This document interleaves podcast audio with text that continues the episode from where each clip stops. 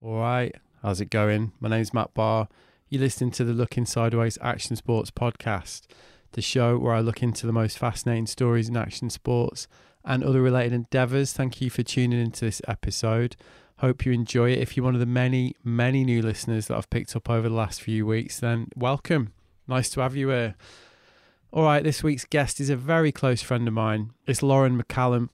Lauren's a writer, broadcaster, and activist who I've known for a few years now. She is, as you're going to see, a great conversationalist, someone with very interesting ideas on a wide range of topics. And she's somebody I've been meaning to get on the show for a while now. Now, originally, I was going to chat to her for Type 2, the podcast that I do with Patagonia. Indeed, I did a Type 2 live with her at the height of the lockdown on my own and the Patagonia Europe channels. But for the main event, I thought I'd bring her onto the main podcast so we could have the type of freewheeling, no stone unturned conversation a force of nature like Lauren really requires. Lauren's got a considered, compassionate view of activism and also progressiveness in general, I'm going to say. She's somebody I always really enjoy talking to when I need some perspective, really. We chat fairly frequently and uh, chatted this week actually for various reasons we get into in the podcast. Yeah, so when we'd done that, I thought, you know what, let's get her on and continue our ongoing conversation on here, which is what we did. So there's loads to get stuck into on this one, including an account of Lauren's route into the industry. And above all, that aforementioned considered, compassionate, those words again, view of community and activism in general I mean, it's one of the things that struck me over the last few weeks. One of the things we discussed in our conversation is just how I'm going to be polite, underdeveloped the conversation is around any type of political issue, really, in outdoor and action sports. You've got people denying that privilege even exists and then showing with their very, again, I'm going to be generous, unformed thoughts that it very much does exist. As I've said at various points in various conversations I've had over the last few weeks, it isn't as if these concepts and ideas haven't been extensively pored over and debated for literally hundreds of years. Um, but what's clear is that the majority of our community is grappling with it all very publicly for the very first time, and that the leaders you might expect to, well, lead on this are among the most unsure of where to start. Now, Lauren's experience and insights make her the type of non judgmental and progressive leader I think we do need at this time, which comes across very clearly in our conversation and is exactly why I got her on the podcast. She's also fucking funny. The line, I can't change the world if I think it's run by fucking lizards, is already one of my favourite ever looking sideways quotes. Sorry about the swear words there, especially if you've got it on in the car with the kids. Anyway, going to leave it there. I'll be back at the end for housekeeping corner. Promise it isn't as long as last week. Um, but in the meantime, here's me and Lauren. Compassionate revolution. Enjoy.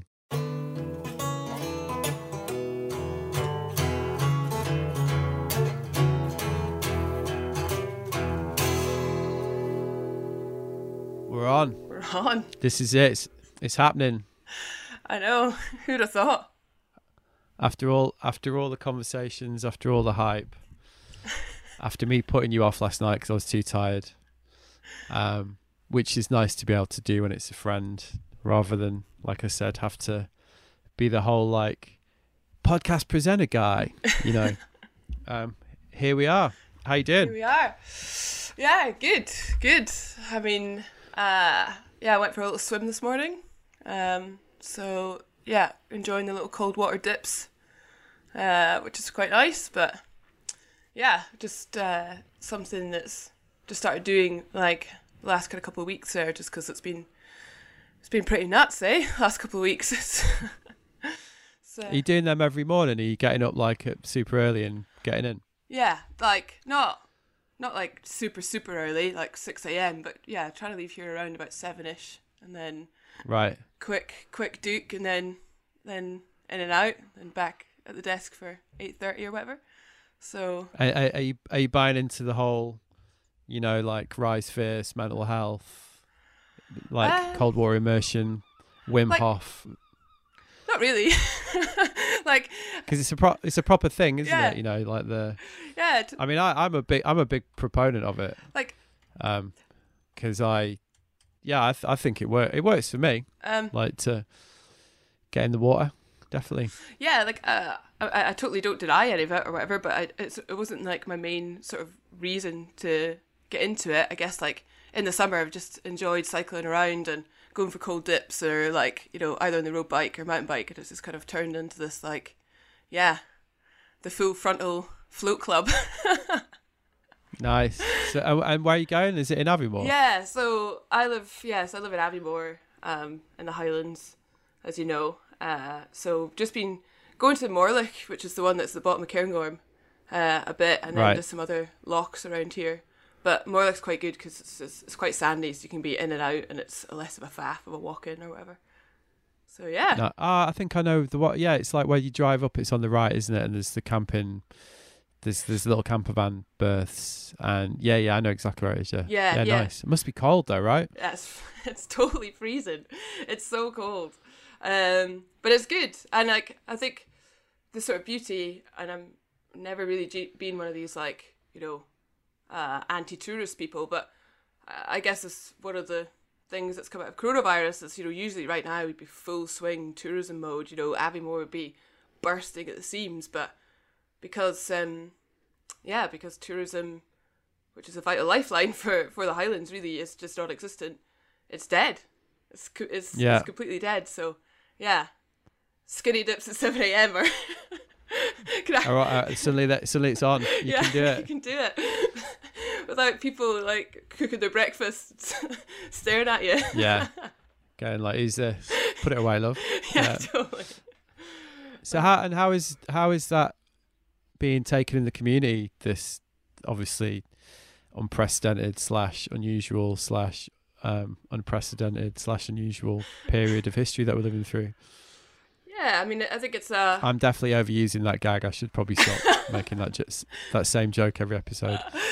I mean, it's it's true, right? It's just unprecedented discomfort. It's definitely unprecedented. Yeah. That's that's the word you keep hearing a lot. Yeah, unprecedented. I, I mean, um, I I think a lot of people are, are nervous. A lot of people are pretty stressed out. Um, I mean, furlough has seemed to help a lot of people, but there's a lot of a lot of people that have kind of fallen through the cracks here. So, um, yeah, I, I'd say, um, you know, yeah, people are just generally nervous, and I think that's quite a uh, a sort of common a common feeling. But also, I guess people just try to take it day by day and do things like going out on their bike and taking advantage of trails that are empty and lochs that are deserted. So yeah, um, uh, I guess some people are enjoying enjoying being at this time of year where it's yeah where where it's usually hoaching to to it being pretty Yeah. dead. But I think um, yeah, people are ready for for things to open back up again because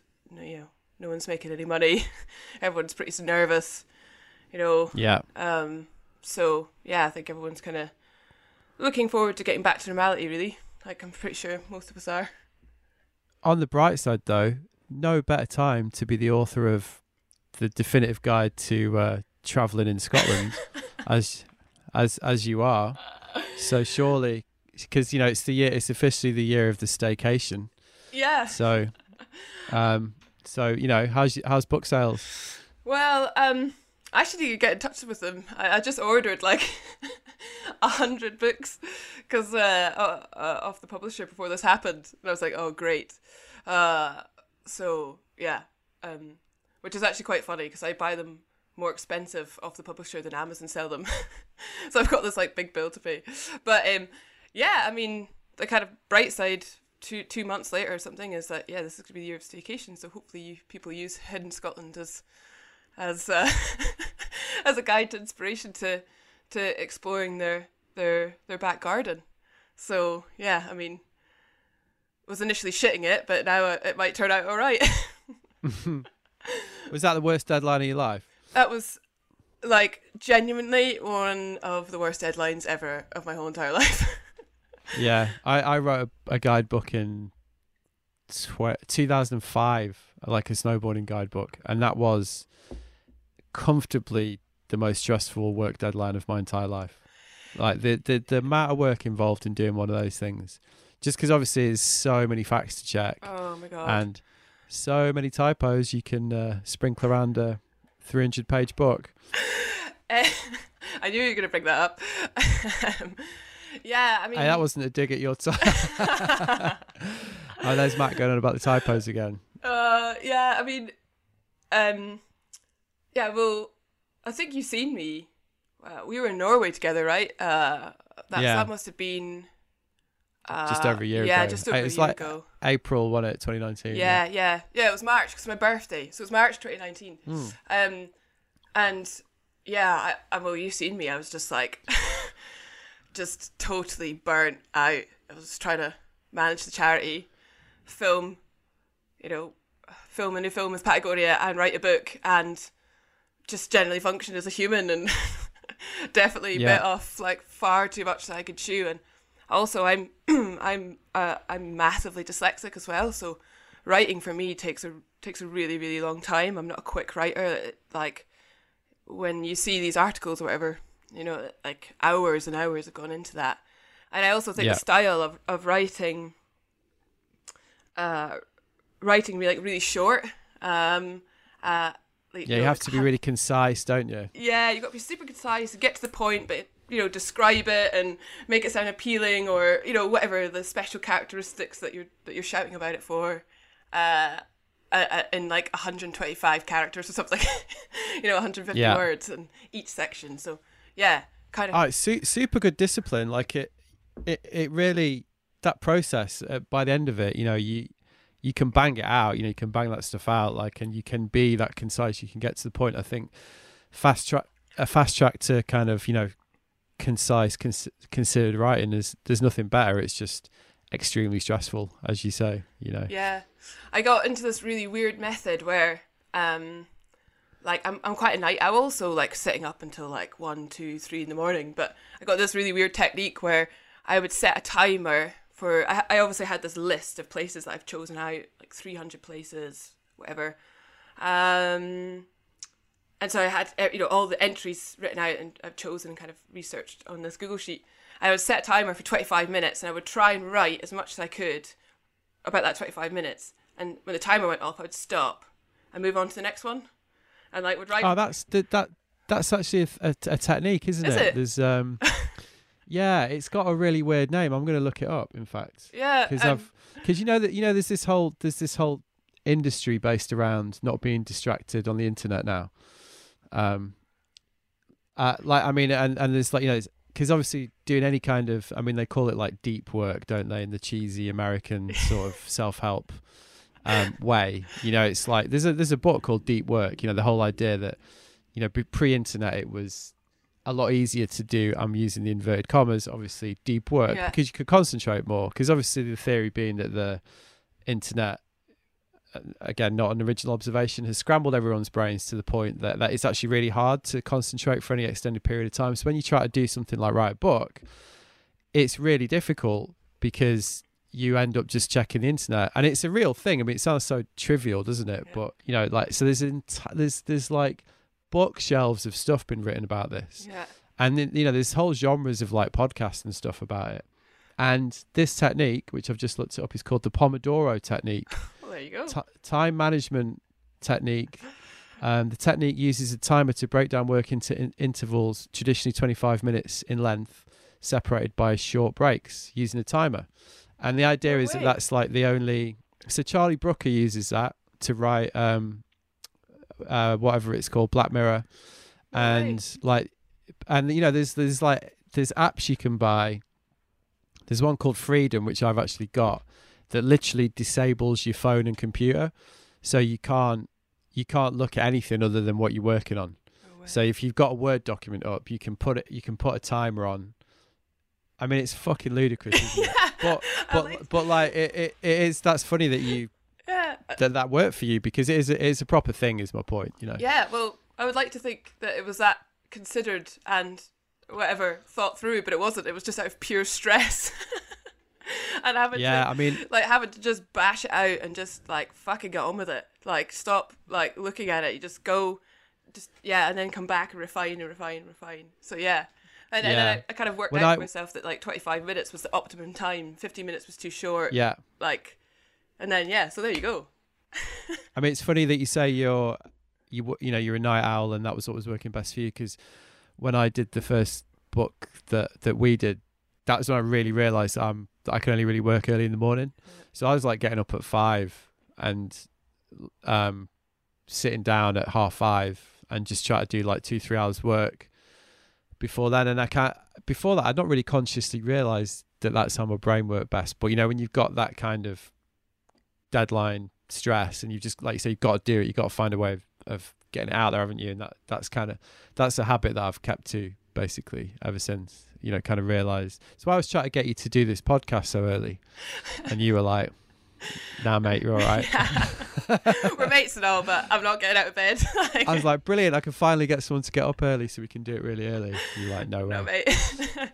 but yeah, big Yeah. up, big up Sam Mellish as well, uh, taking the photos for the book. So that was, yeah, I think that was the the connection to there. So Yeah, yeah. Ah, Sa- Sam's like an unsung legend. like creative he- hero, isn't Yeah. he? You know, he just does so many amazing creative projects that that, that get get attention. But I, I, you know, for me, he's like a true creative because he he just gets these ideas.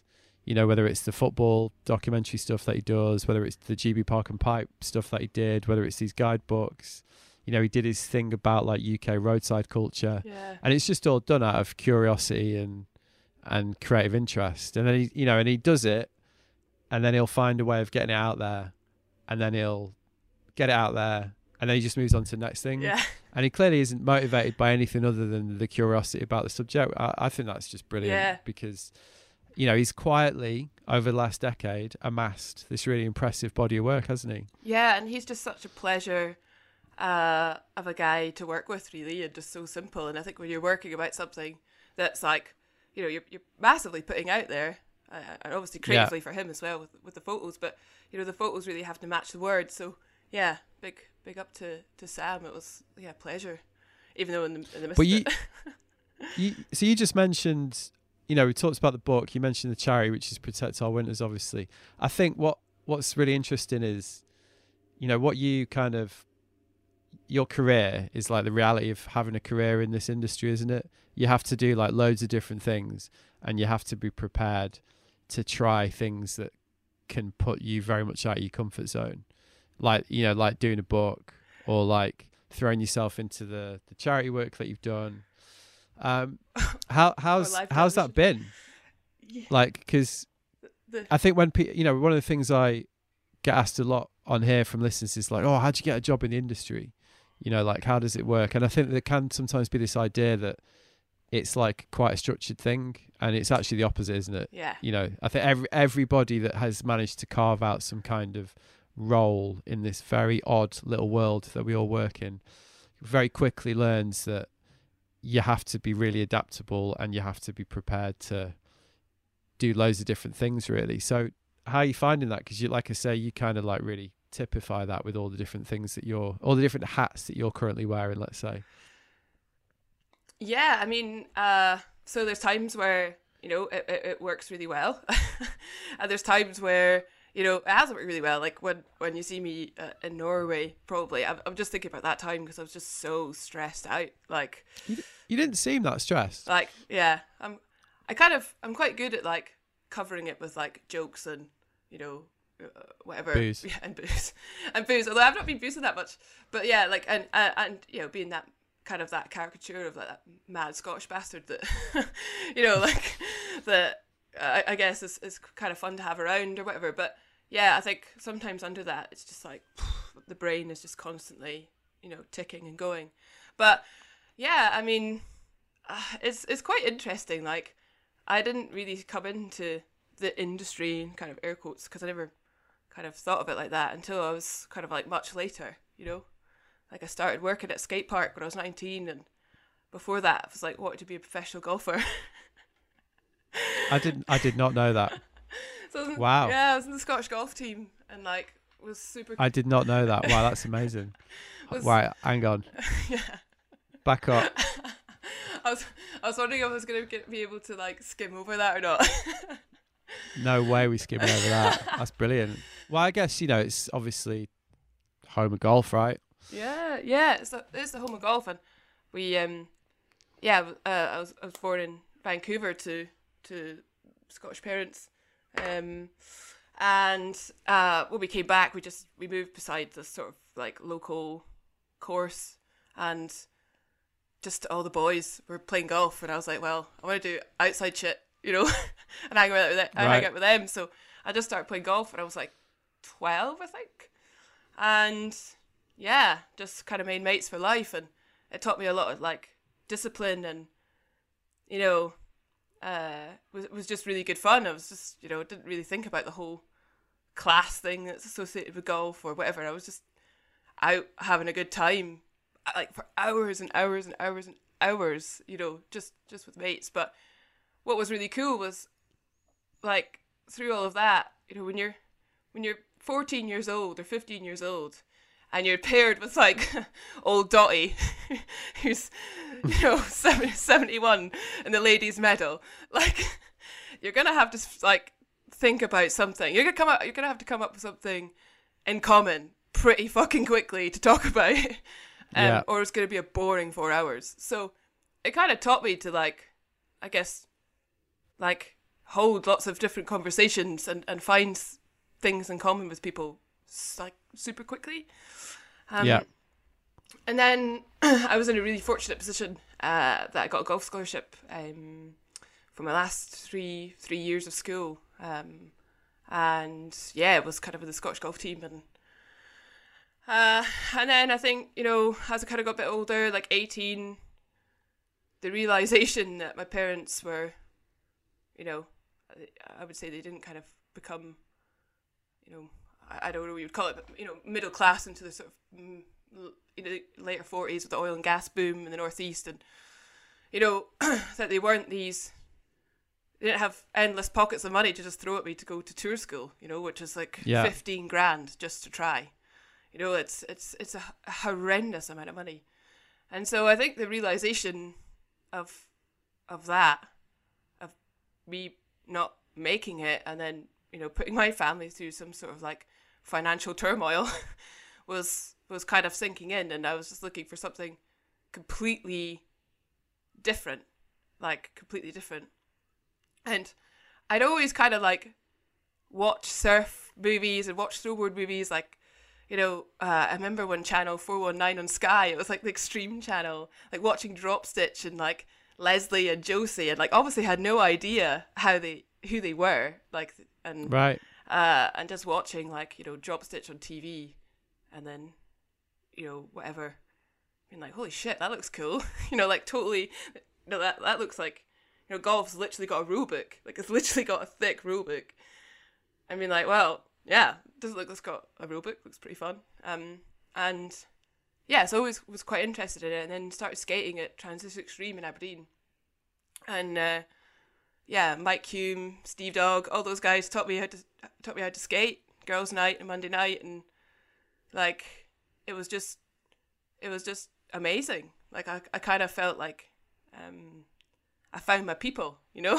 like I was like, holy shit, this is like where this is the sort of conversations and the outlook on life that I've been looking for, like my whole, I guess, teenage years, uh, and yeah. Um, I guess I hung around so much that they eventually offered me a job. Right. Okay.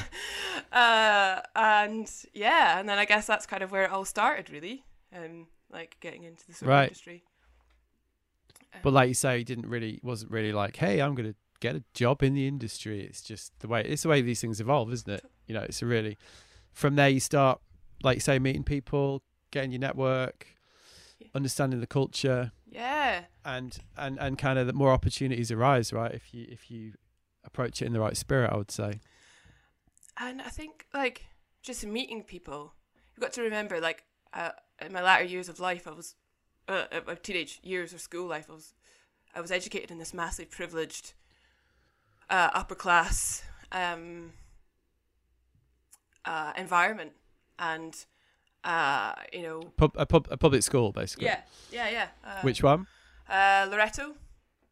Okay. Um, Where's that? it's just outside Edinburgh, so it's Mus- Musselburgh. Um, So is that is that kind of like is it Fettes? Is that yeah, so famous like one? yeah, Fettes. Gordonstoun for boys. Is it is it like that kind of thing? Yeah, so like you know, your your sort of big, uh, I would say, um, you know, Eton of the North, or you know, Yeah. Fettes, Probably- Loretto, Glen probably. Probably important to say to non-British listeners that public school in the UK in that context actually means a very private school, Yeah, like the the most exclusive schools, like you say, in the country. And as you just pointed out, like Eton, you know, kind of like the ruling traditionally the ruling class go to Eton, don't they? Yeah. And you know the whole British cabinet right now all went to Eton. Yeah. Um, so, like you say, it's like that super privileged um, sector of British society, isn't it? yeah, yeah. It's uh, it's it's where, and and the best way. Uh, one of the producers actually that I started working with last year, BBC Scotland. I'm sure we'll come to that. But he was educated in that sort of similar setting in his latter years of life, and because I got the golf scholarship, you know, it was financially accessible for me because my fees were paid. Um, and my parents, I think, because I had a lot of these learning disability like difficulties, were like, right, you're you're going, like whether you like it or not, you know. And I think aspirationally for for you know my parents who grew up in the west of Scotland was not many opportunities.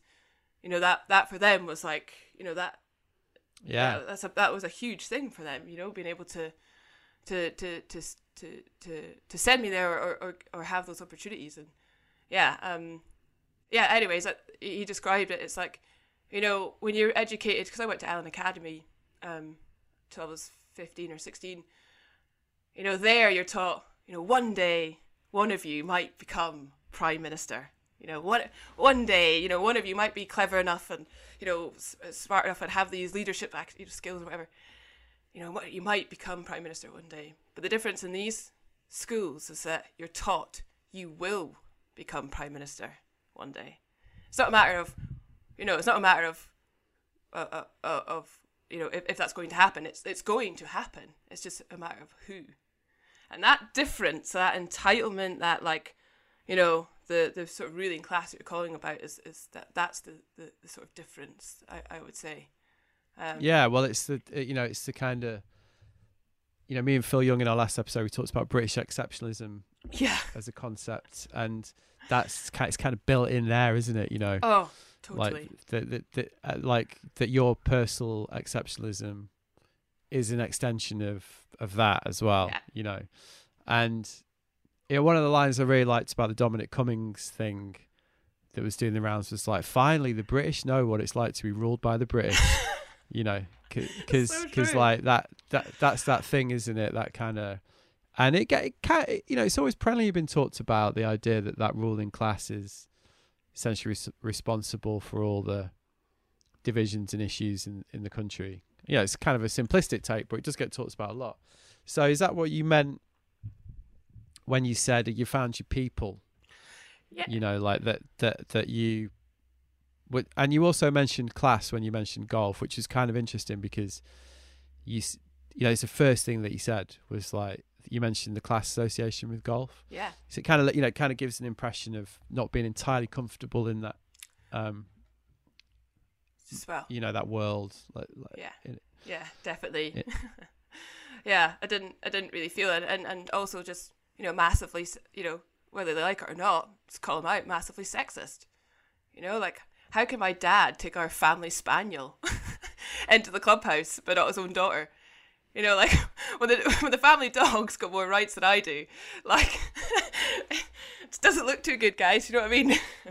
so Yeah. like yeah, I, I guess I, I wasn't massively comfortable there, and and so when the dream of becoming this LPGA tour professional was was over, I was really looking for that sense of community. I think, and and I found that at Transition Extreme. You know, I, I like I found the people there that like encouraged me to look at life differently, to do things differently, like the culture that you're talking about, the anti-establishment, the like the, the, the, you know fuck it to the man, like that that whole uh you know approach to life, and then um yeah, just just building my network of of, of, of true relationships and friendships there, and just some other mad stuff, and you know I met my first girlfriend there.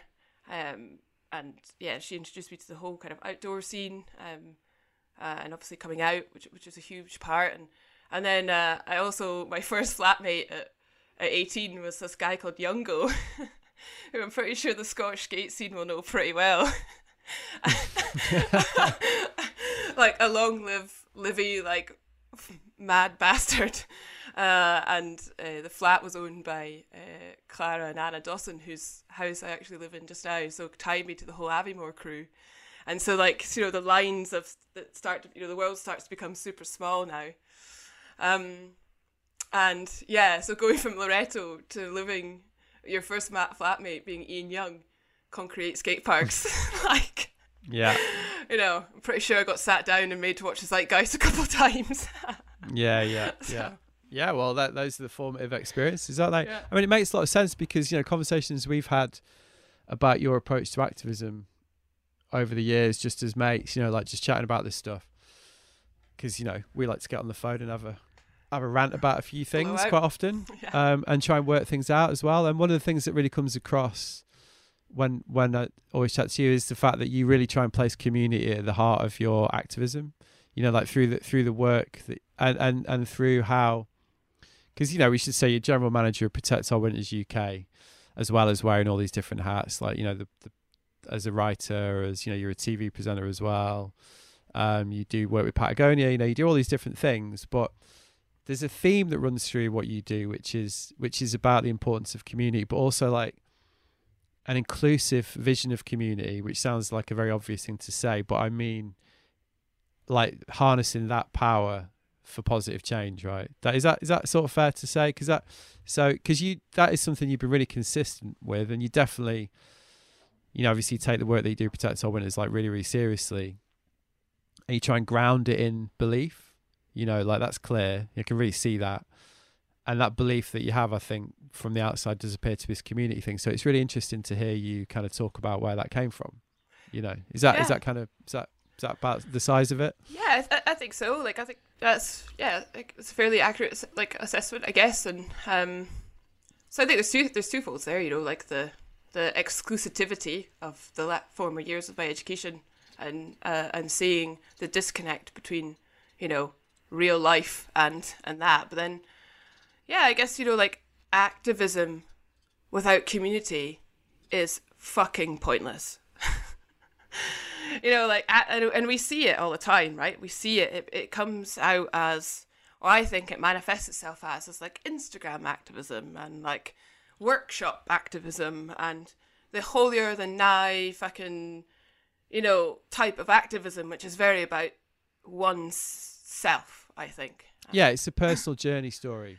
You know, it's like I, that's so funny that you say that because I was actually chatting to a friend of mine, ours, today, about about this very topic and about and it leads to this wider conversation that you alluded to earlier when you said, "Oh, it's been a head foot last few weeks." There's this whole debate, obviously, going on at the minute across the whole world around, you know, diversity, but also very specifically in our little world, there's a big debate about it and how much we should engage in it. You know, and it's kind of been through the lens of this Nicolas Müller story as well. And yeah, it's one of the things we were talking about. Me and my friend Alex, like, yeah, you know, like so much of it is this personal journey story, isn't it? You know, like, um, which is kind of fine to a point, but then equally, it does just become very self-indulgent Yeah. if you're not careful, Very because it becomes about, you know, the best communicators in in in that world are the people that, yeah, they've got. I mean, everyone's got that personal story, everyone's got that epiphany, that that thing.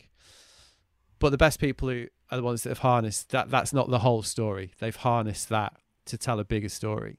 To- totally, and I think like, um, like you say, like very quickly it can it become it, it becomes quite self indulgent, and then therefore to me quite exclusive, and uh, I, I, maybe because I'm so sensitive to exclusivity, it's something that I actively try and prevent as much as as, as much as possible, um, because that version of activism to me like it just doesn't resonate with me at all you know?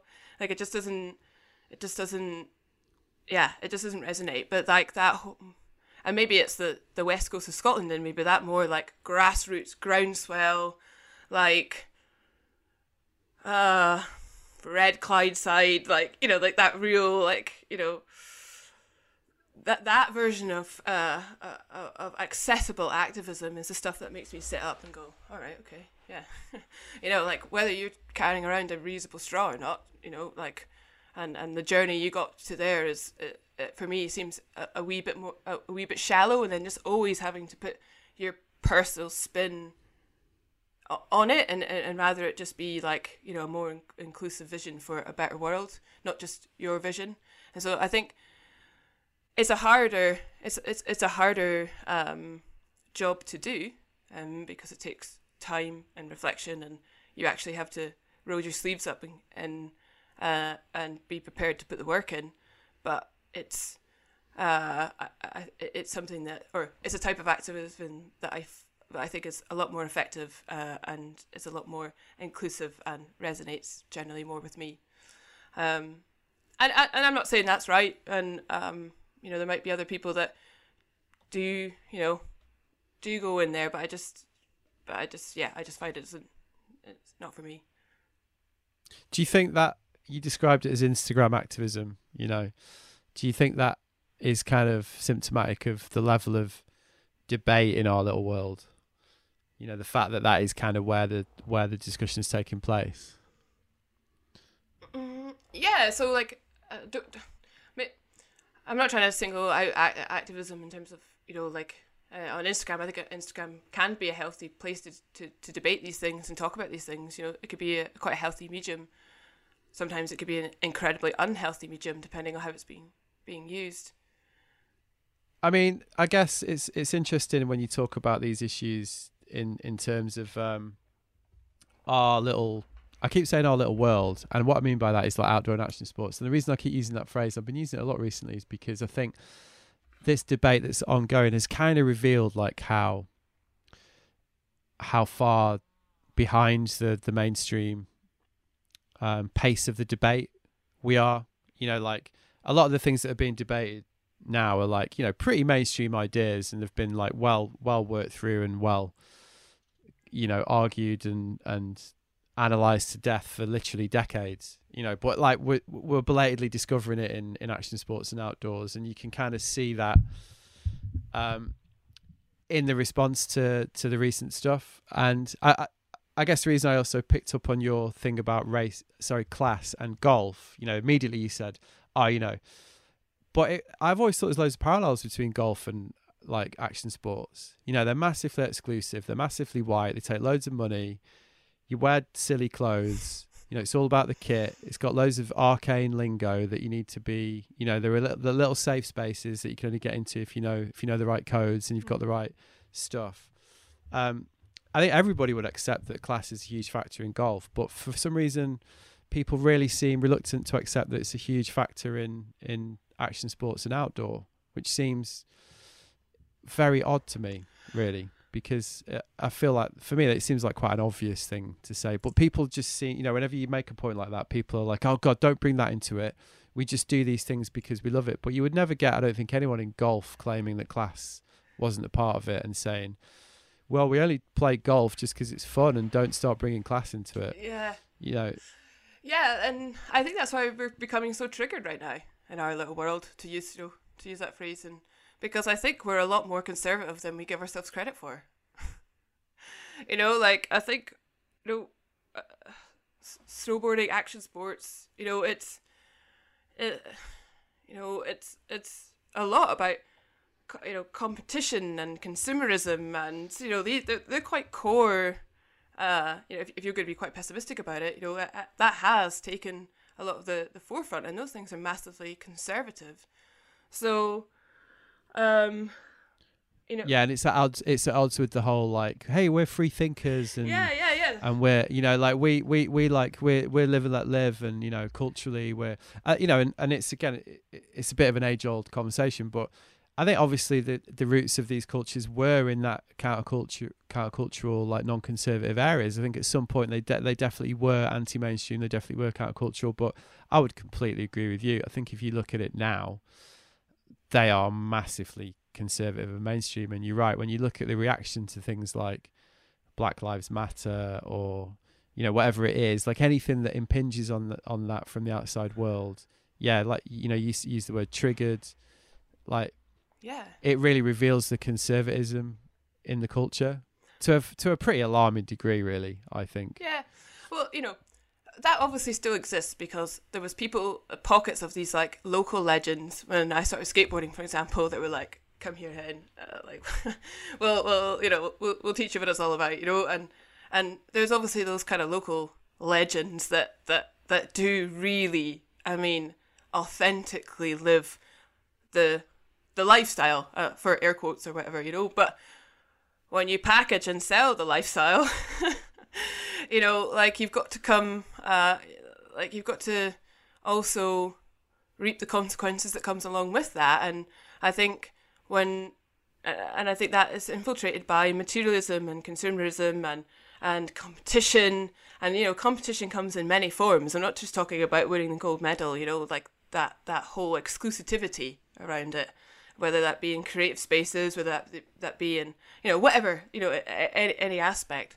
And so you know, when the mirror is held up for us to, to, to, you know, uh, uh, help us uh, um, analyze, you know, what's going on and how how are we going to respond to this? And we think of ourselves as this free thinking, fuck the system, anti radical or anti radical, radical, free radical thinking, and you know the comments under the Whitelines post shows you that's not you know that, that, that that's definitely you know we've got a lot of work here, and I, and I don't think that's yeah. at the core. And and I've been thinking about this a lot recently as well. You know because you know you know like the work that I do, Protect Our Winters, is is obviously about creating creating a better world. You know it's about it's about getting to net zero as quickly as possible. You know because we are skyrocketing towards environmental uh, destruction.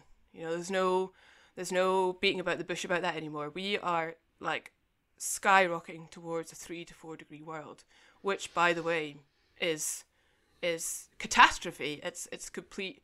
It's it's impinging. You know, human life on on Earth. You know, let's let's it's extinction. You know, like that's what Extinction Rebellion have have really been hammering home. And so, you know, when I go and have these conversations about the climate change, um, in some pockets of the community. It's kind of like, ah, fuck it, you know, like, yeah, don't bring that in here. It's kind of like, you know, live and let live and let's just, you know, like, fuck the politics and whatever. But, you know, I can't think. it, and, and so it, it kind of, I get that pushback, right? I get called out, I get pushed back. People try and humiliate me sometimes, you know, because they're projecting whatever emotions they're going through and, it's taken me a long time to figure that out, you know, which which kind of hurts sometimes. Um, and so you're kind of like, you know, that the conversation's evolving, my knowledge is increasing, you know, like you learn how to have these conversations. Uh, but like, if we were really that culture, I can't think of anything more than climate change that is so fuck the system. do you know what I mean? Because like everything is going to have to change. Everything. Everything. Yeah. Like everything. Public health, transport, like banking and financial systems, you know, taking down like big banks, banking differently.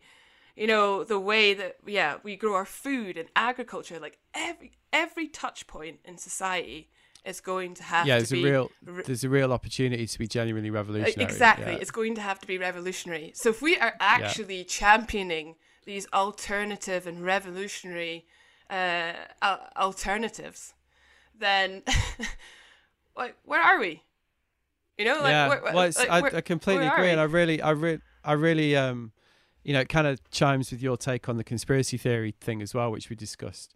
And it's the reason why the Müller thing is such a fascinating lens through which to examine so many different things, like his own apparent issues notwithstanding, and and should be sent, you know, should be sensitively um, dealt with. But if you look at it from from from that point of view, you know, like your point about conspiracy theories, yeah, is like basically being like lazy, privileged thinking because you know, if you if you look at the real world, climate change, as you say, you know, like Yeah.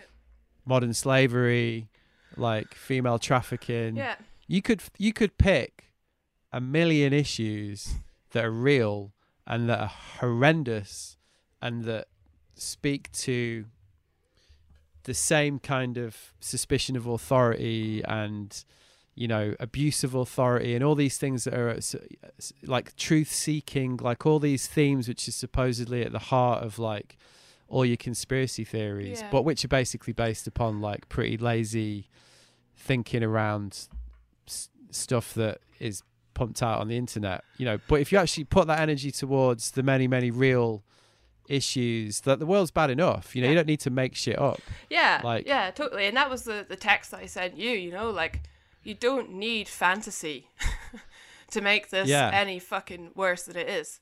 Like, don't come and lecture me about celebrity paedophile rings.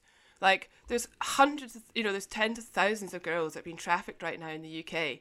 That's the shit that you can help. That you can go and turn up to your, you know, like uh, local rape uh, charity crisis center and donate and help and support. You know, like, and and for me, that's where it kind of gets my back up because it evades us of all the civic responsibility that we have.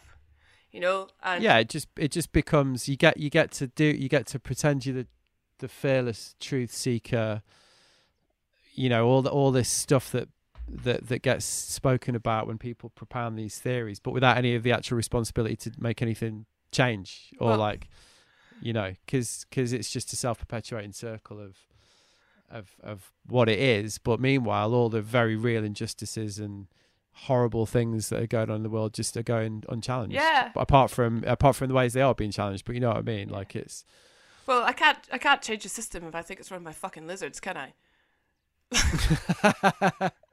you know, like like no Yeah, like and so like it, for me, that's where I get my back up a bit. It's like I can't and and and to change the system is hard work. It's hard fucking work. You've got to and it's quite boring work It's and it's really boring work. You've got to organize and mobilize and strategize, and you've got to have difficult conversations. You know, like movement building is ninety percent tedious calls and Zoom and Zoom meetings. Uh, I would probably say five percent backing, you know, batting back and forth Google documents, five percent, and the other, I don't know, four percent begging people to give you resources for for nothing because you've got no budget, and then one, then one, sorry, one or two percent, whatever we've got left, is the actual, like protest. You know, like that. That's that's that's what actual community organizing looks like, and that that's the work that needs to be- done to go and uh, and, and, and, and influence change. You know, like that's the real boring hard work, and that's the work that we're prepared to do at Protect Our Winters uh, on behalf of the snow sports or action sports community. But you know, we also need some we also need some some some help. You know, we need we need you guys to champion these ideas because I can't think again of skiing and snowboarding or, or snowboarding, you know, any more obvious sport or, you know, leisure uh, activity that, uh, that that affects so obviously, you know, climate change affects so obviously than than snowboarding, um, or or snow sports. So, um, yeah, I think you know, um, I obviously don't know Nicolas, and but it's been interesting watching these these uh, these um, these conversations unfold.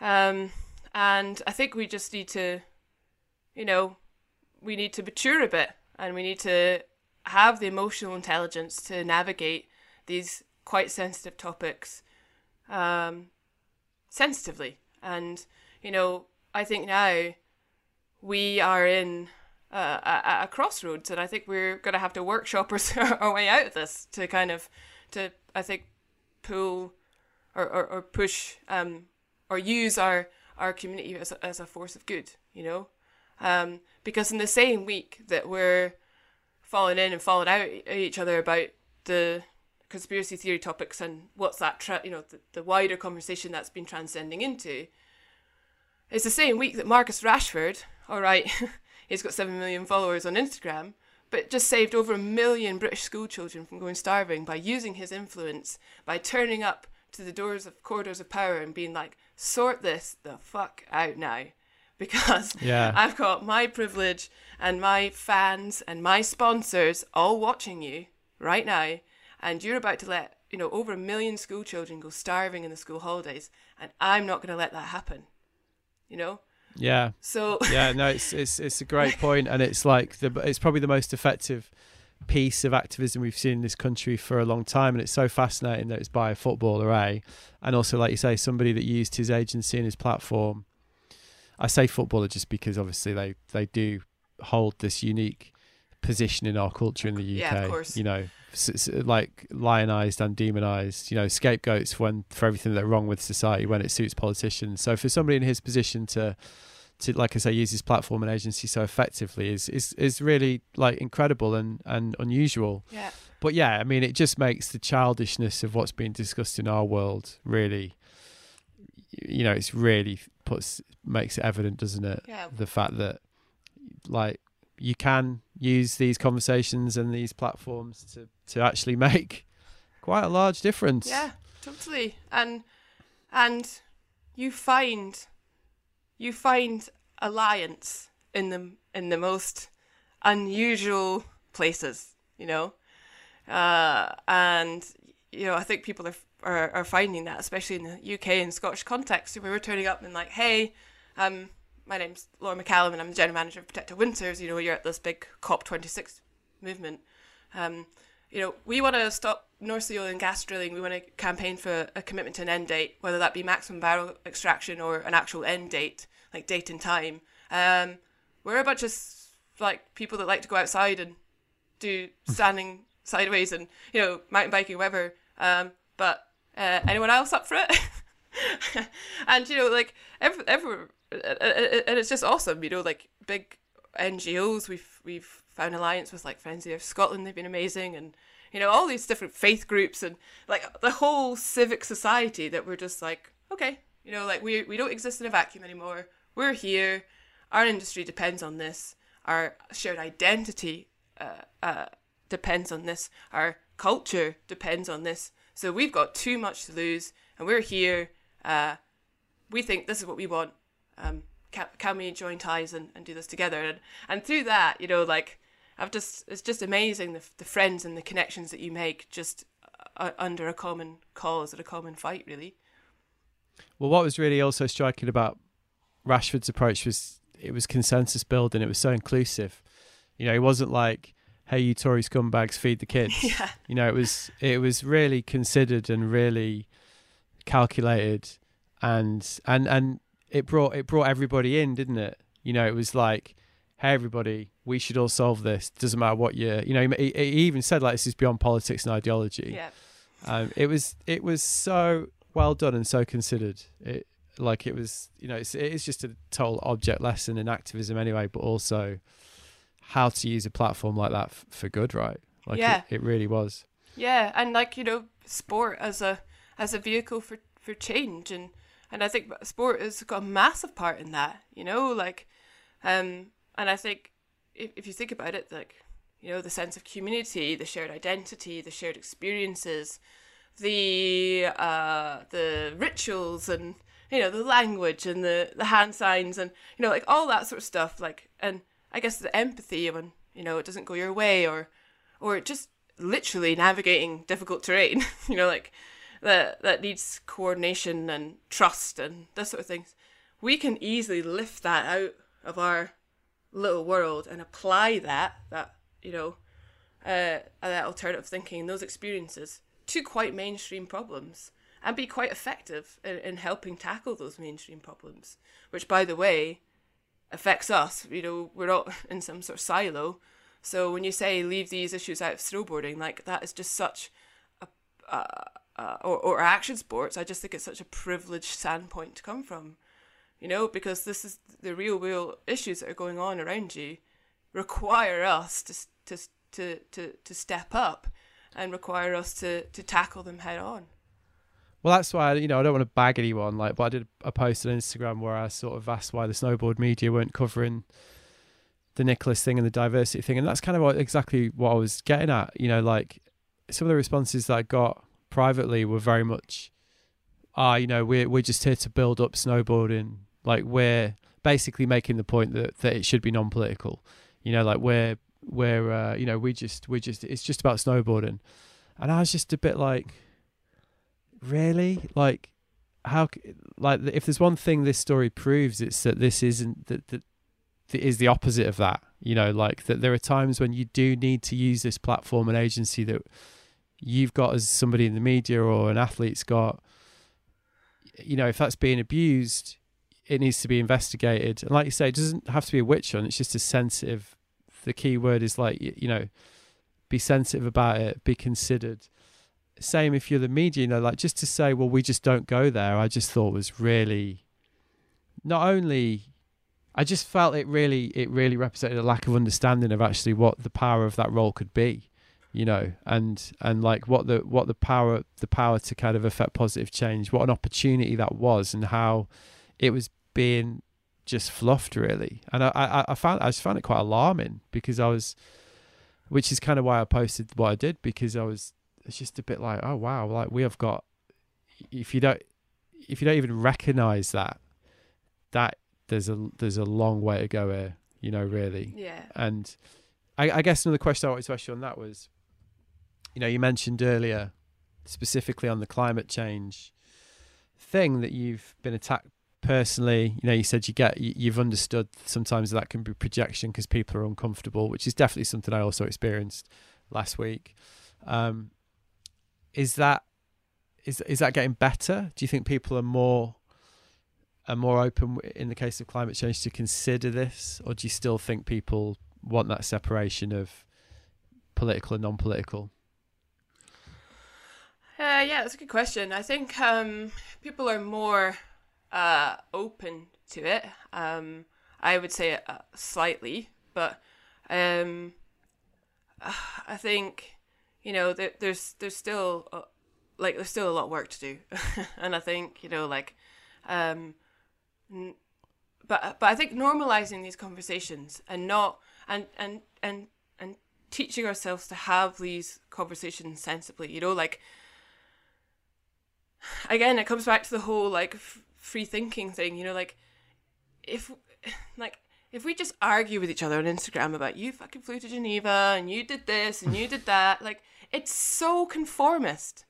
You know, like us infighting about all this sort of stuff and calling each other out and whatever like it's so conformist you know like because we're just we're just we're, we're just taking the heat off the actual issues so i think sometimes um and maybe people in their early in their um, i'm gonna call it like their activist journey experience um sometimes because they arm themselves with a new knowledge and a new language they go around and they attack people with it and patronize people with it. And that's not okay too you know like that's that um, I kind of yeah talked about that whole thing of like woke splaining, although I don't know in the current context anymore if that's a if that's a great word to to use, but you know like uh, you know like that whole idea of just like environmental splaining to people, you know, and and calling them out, and actually if you don't know anything about climate change. Uh, if you don't know anything about these issues, like that's okay. That's why Protect Our Winters exists. We're here to educate you about these uh, about these yeah. issues, and so I think it's um, people get defensive because we're challenging uh, their mindset around the issues. We're challenging yeah. um, the way that they uh, construct and live their lives. We're challenging their ethics and their beliefs and their principles around some of the decisions that they're making. And then we're, I guess, kind of challenging potentially uh, inaction and apathy, potentially and and we're not doing that in accusation you know like we we're gonna bash on we're, we're gonna do this you know we're doing this anyways so it would be great uh, if if you could like come with us and help us and support us and, and add your voice to that um, because that's what's going to make the, the the the movement more diverse and uh, and and deeper and broader and you know like um but um you know I generally get it uh, boomers fucking hate me. you know, I've had some, I've had some dingers. You know, I get, I get trolled on Instagram and you know whatever. But it just comes, uh, it just comes as Well, we did that. We did that Type Two live thing for Patagonia, and you got quite trolled in that, didn't you? There was a guy that was like, "Who the fuck's this bird?" sort of thing, Yeah. you know. And I just thought again, it was interesting because I didn't get it. It was you that got it, uh, you know. yeah, It- and and you know, like it, it doesn't, it doesn't happen in the whole patriarchal system. You know, like um, me and Dan Yates, so Dan Yates, who has Save Our Rivers, you know, we, we do quite a lot of talking together. And like, I've actually been at talks where something that I've uh, I've been chatting about, which is my areas of expertise. Obviously, Dan's is, is, is, is dams and hydro, and they'll actually ask Dan the question, and Dan will be like, "Well, Well, I, I, I, I noticed it in Norway last year. I did just speak over you, just proving the point that uh, that we're talking about. but I noticed it last year though when you were presenting and somebody somebody spoke over you and deferred to somebody uh, a, a male voice. yeah, You know, and like I was a bit like, wow. Yeah. You know, and to be fair to the person that was running that conference, they did call that out. Um, yeah, but yeah, which, which is really that is nice. that you know you, as you as you mentioned you're you know you're a gay woman in a predominantly male very white male industry like is that a consistent theme like like having to work harder to to have your voice heard Um, yeah, yeah, definitely, and I'm, and I don't mean that in like some sort of like, oh, I'm so oppressed and my voice is so, you know, siloed or like whatever. I I, I don't mean it, but like uh, in that way. But you know, um, I've had some horrific things sent to me from members of our community over the years that would, right, you know, right now probably make, yeah, make people's hair stand on edge. Um, but you know, I think it just comes back to this uh, conversation that we're having. Like, what is the, what is the world? Like, we get the scene we make, right? We get the scene we make. So when we don't call out racism, when we don't call out homophobia, when we don't elevate gay, trans, LGBT, female voices, we get a racist, homophobic, white narrative, you know? And so, you know, and and and and it's been actually really nice hearing you over the last kind of episodes. You know, apologize you you're, you about the stuff around Terrier because you know it hurts. You know, like it, it hurts when uh when your mates chat to these people and you know wherever it's, it's a joke, but you know, you walking down the down the down the street with your wife, you've never been spat at and called a, like a fucking faggot, have you? You know, like I was like, and and this is alive and well in Scotland and the UK today. You know, and and so, you know, just even even just before the, the, the lockdown, me my, my girlfriend Kat were in Edinburgh, and this guy spat at us and was like, "Fucking dykes," you know, and and and so that's the world we get when we don't call that shit out. Like that's what it produces, and I think maybe we need to accept now that we get the scene that we make. We get the Scotland we make yeah and that and we have a responsibility to why- make a better one. You know? Yeah, and that's why I did go into that in the last episode, and also why, because I think I think like they can, it can be well in, you can be well intentioned, but also contribute to the status quo that you think you decry, Yeah. and I, and I think that's really really subtle, Yeah. And I, and I and I realize, and that's why in the Phil episode I was kind of banging on about the gap, you know, like the gap between an overt racist and somebody who thinks they're very liberal.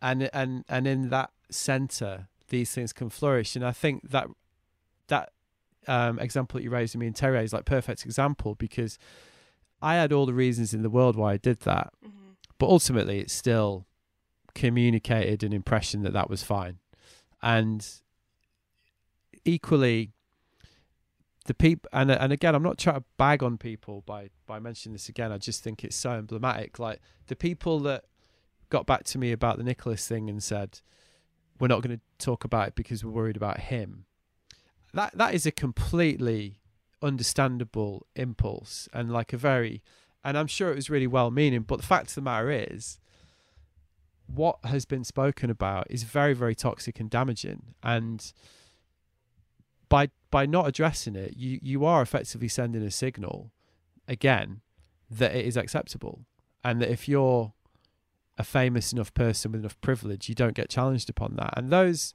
so those two, there's two examples there, one involving me and one involving, and I think they come from the same place. I think they come from what it's well-meaning, but ultimately it's not good enough because, as you say, and as like it, it still communicates something, and it still communicates something which is damaging, and I think that is speaks also to this fragility word that you used earlier and that I used in the last episode as well. Like to even point that out is, is really difficult for people to to accept and like really difficult for people to you know that's why you get all lives matter Mm. and you know because because ultimately it, it is it is a hard thing to hear isn't it you know like I'm not that person I don't think that it's like and you know I had a I had a debate with a friend of mine about the Nicolas thing, and she didn't really understand. She kind of had a go at me. She was like, "You're attacking him. It's not on." I was a bit like, "Oh, "Okay, I'm really, I really don't think I'm attacking him." Yeah. Um, but and she was like, "I don't think what he says is is anti-Semitic," and I was a bit like, "Well, I think you probably need to do a bit more research then." and then when I explained it to her, she was like, "But he can't mean it," Mm. and I was a bit like, "But he said it." Yeah. He's he's he's he's been saying it for weeks, and it's the same thing. Like it, that that's what is important here. This what's being said and what's being communicated. And if you don't, as you put it, if you don't, if you don't like address that with a sensible, sensitive conversation, that's going to keep flourishing, and that's not going to change. Exactly and like you know um yeah it, it, it's not going to change and you just you you and the byproducts of that are in this case you know um uh, and and, and these things going unchallenged and unchecked is you know um is examples like Terry and maybe in this example Nicolas and, and that sort of thing and and I think you know that, that's where we need to come together and and kind of be like, right, how are we going to navigate? You know, because like like I've said, a witch hunt, and what we've both said, a witch hunt is, is, is not um, good for anyone's mental health. We've seen that play out in the media where it's had you know life-ending consequences. You know, um, so so how are we maturely going to to tackle these these issues when this comes up because they've been unchecked and unchallenged? These are the these are the byproducts of, of, of that happening um, and, and, and how then now are we going to confront it and challenge it in, in a constructive uh, a- way? And I think that's something that the industry, the brands, the the team managers, the um, the media, the NGO, you know, us, we all need to kind of get around the table and, and I think workshop this shit out because um, yeah, well, have the co- have the conversations. have the conversations. You know, like it's not a binary position. It's not you either support this or you're against it. It's it's it's complicated. Yeah. It's nuanced, Yeah, and you should be able to if you if you're good at communicating, which after all is supposed to be everybody's job in marketing and the media, you should be able to hold that explore that complicated position Yeah. of of like, well, here's this issue, which we might want to consider because there's safeguarding and there's an individual involved or whatever it is, you know. But equally, here's this position. So you know, it shouldn't be binary, like you say. It doesn't have to be either or. no. But I think I think you know it comes back as well to what you mentioned earlier, which is a really really good point about how you how you. you know, it's hard to say this sort of stuff without being really patronising, but how you do like help people learn and understand why these issues are important, and without shaming people, Yeah. so so so important. You know, I read a great quote earlier from Elvis Costello, the secret to polit- the first rule of political pop is don't tell them it's political. You know, like, um, and I think I kind of I've been staggered really last couple of weeks by how much work there is to do on that area, and that's not that, that that's not on anyone you know that doesn't know about this stuff. I just think it's quite you've got to really really seek it out and actively want to know it, and Mm.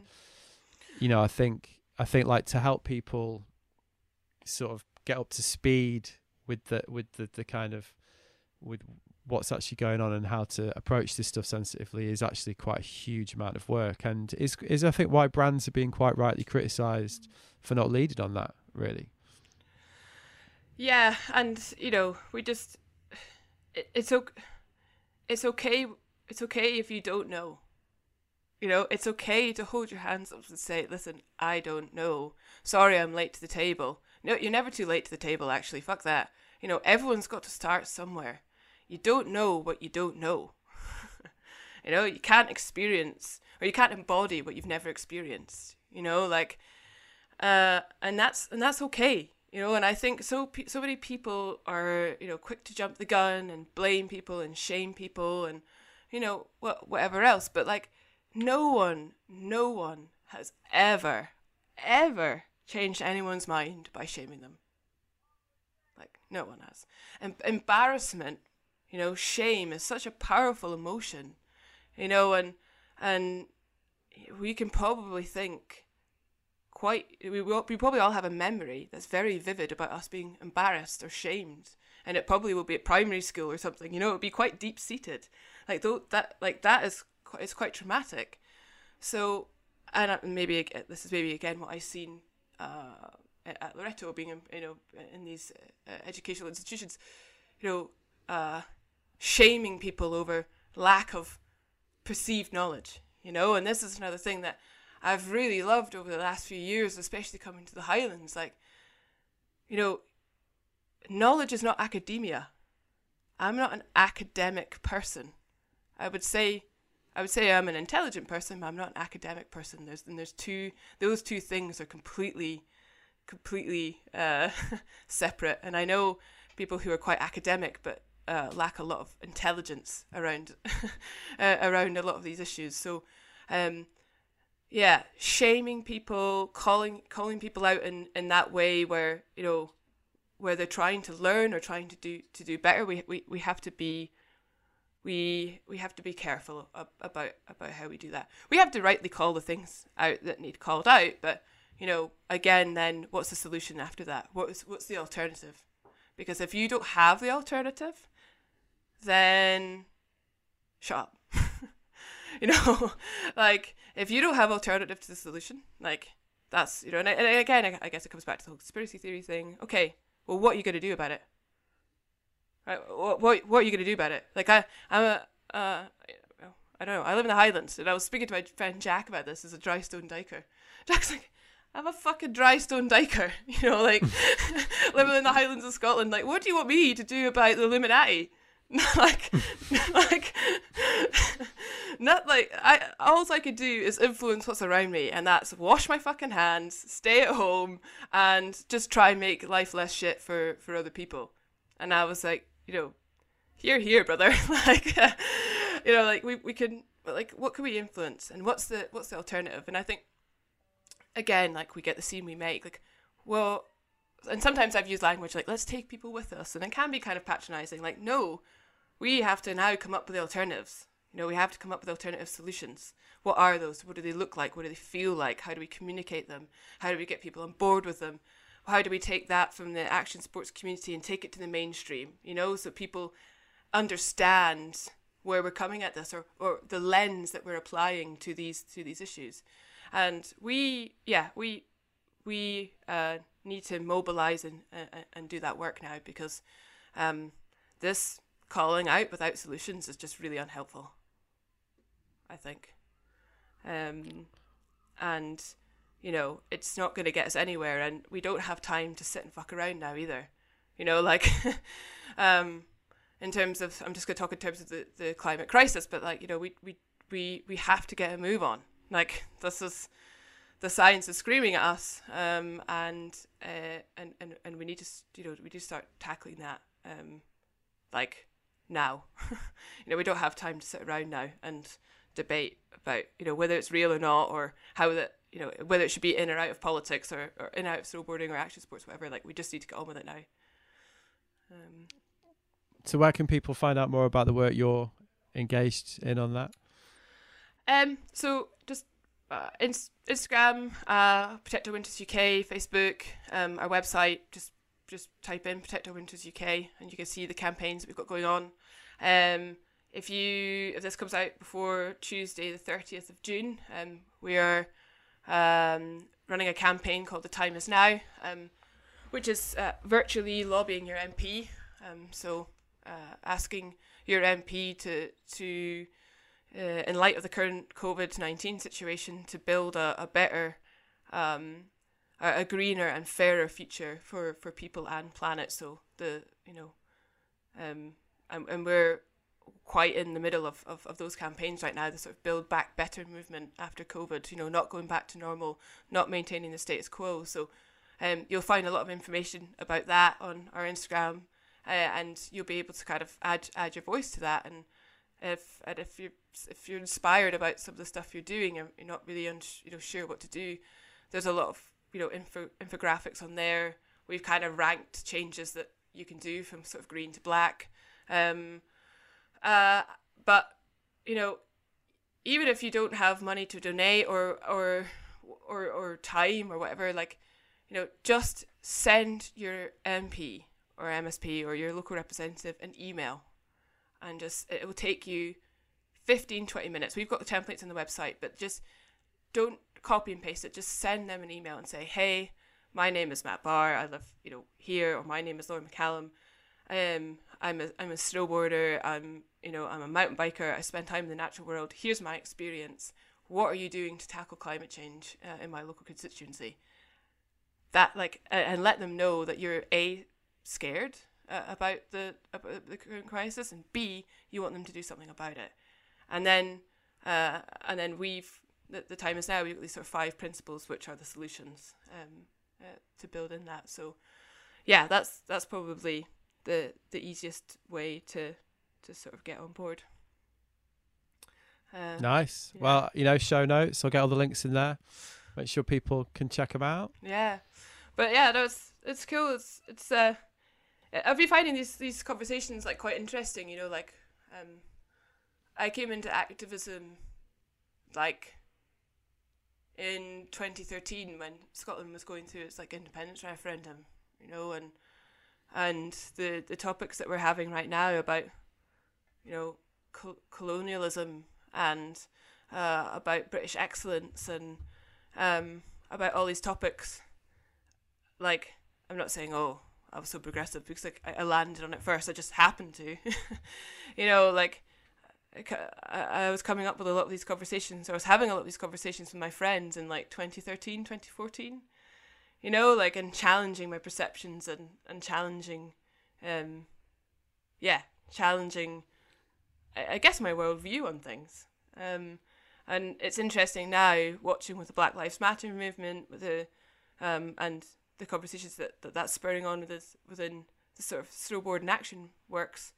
You know, like uh, the, yeah, the conversations that or the experiences or what that's bringing up for my friends it's kind of it's interesting because I, I feel like I kind of went through that in, in 2013 and yeah it's been it's it's been interesting to sit back and watch. Well yeah I mean they're not they're not new ideas. Yeah. I mean that's that's the thing I mean I shared a clip on Instagram yesterday of David Bowie in like 1985 talking about white privilege to an MTV presenter and and asking why there's not more black musicians on MTV, and it's literally the same debate that's that's going on now. You know, that there there's a lot of information out there, and there's a lot of ways of of learning more about this, um, which can help progress the debate definitely. And I think it definitely behoves everyone who's going to contribute to uh, at least have a little look at that before they do. Although you know, it's the internet, so people tend not to do that. Yeah, and and you know this is so I, I I got into all this because of land reform, right? Like I I was working full time, um for Scott for Snowsport Scotland, like um I uh like I couldn't afford to buy a house because um obviously Aviemores or Aviemore's a very tourist tourist sort of mountain town if you like um and so second property uh, is rife here and i was like well wait a minute like why why is that like why is everything so inflated like why can't i why why can't I afford to buy it uh, anywhere? Why can't I afford to settle? You know, like it's kind of felt like this sort of suspended adolescent adolescence always been kind of perpetuated into. Like I couldn't felt like I couldn't really like put my roots down anywhere and you know, still haven't managed to do that, but like you know, I started looking into land ownership and who owns Scotland and what do they want to do with it. and holy shit, that just opened up this like whole can of worms, like massive can of worms, you know, and like less than 450 people own Scotland. You know, almost two billion pounds of, of, of, of land is, is registered in offshore uh, account, you know, in, in, in offshore tax havens. 4.4 billion pounds worth of property is registered in Scotland to, to offshore tax havens, and then you know starting to connect the dots of how how that you know in terms of land use and access. So this ties you know straight into the Black Lives Matter movement, straight into environmentalism, straight into equality and fairness, and and then I think that's kind of you know how like Right to Roam came around with Yoder and and Marie, and they're like, hey, we heard of this thing called Right to Roam. like, you ever heard of it? It's like, hope everyone's got a full pint, you know. but, okay, stay there. Yeah, yeah, stay there. Yeah, and like, you know, I, I remember people used to walk away from me in the pub when I wanted to talk about this shit. yeah, because whatever. Um, but I found you know a group of people that, that did foster me through those those those quite complex things, and I think it was interesting taking snowboarding and taking like land reform, like two to- completely. Well, actually, they're, they're really linked, but on, on the surface might look not, not like look so linked. Um, and then that kind of you know tie those two passions together, um, which which I guess created that that that film, and then um, uh, I guess like you know then spurred that on to to, to, to the more um, environmental issues, which is I guess how I, I came about with with um um with Pow, but yeah, it's it's it was it's really difficult, you know, like unpacking this stuff is hard. You know, I think I seen something flying around earlier, like this is not going to be an Instagrammable moment. You know, like I used to think Gaelic, the Gaelic language, Scotland's indigenous language, was like a, a waste of space, like fucking, you know, what's the fucking point in it? It's just it's a dead language, you know.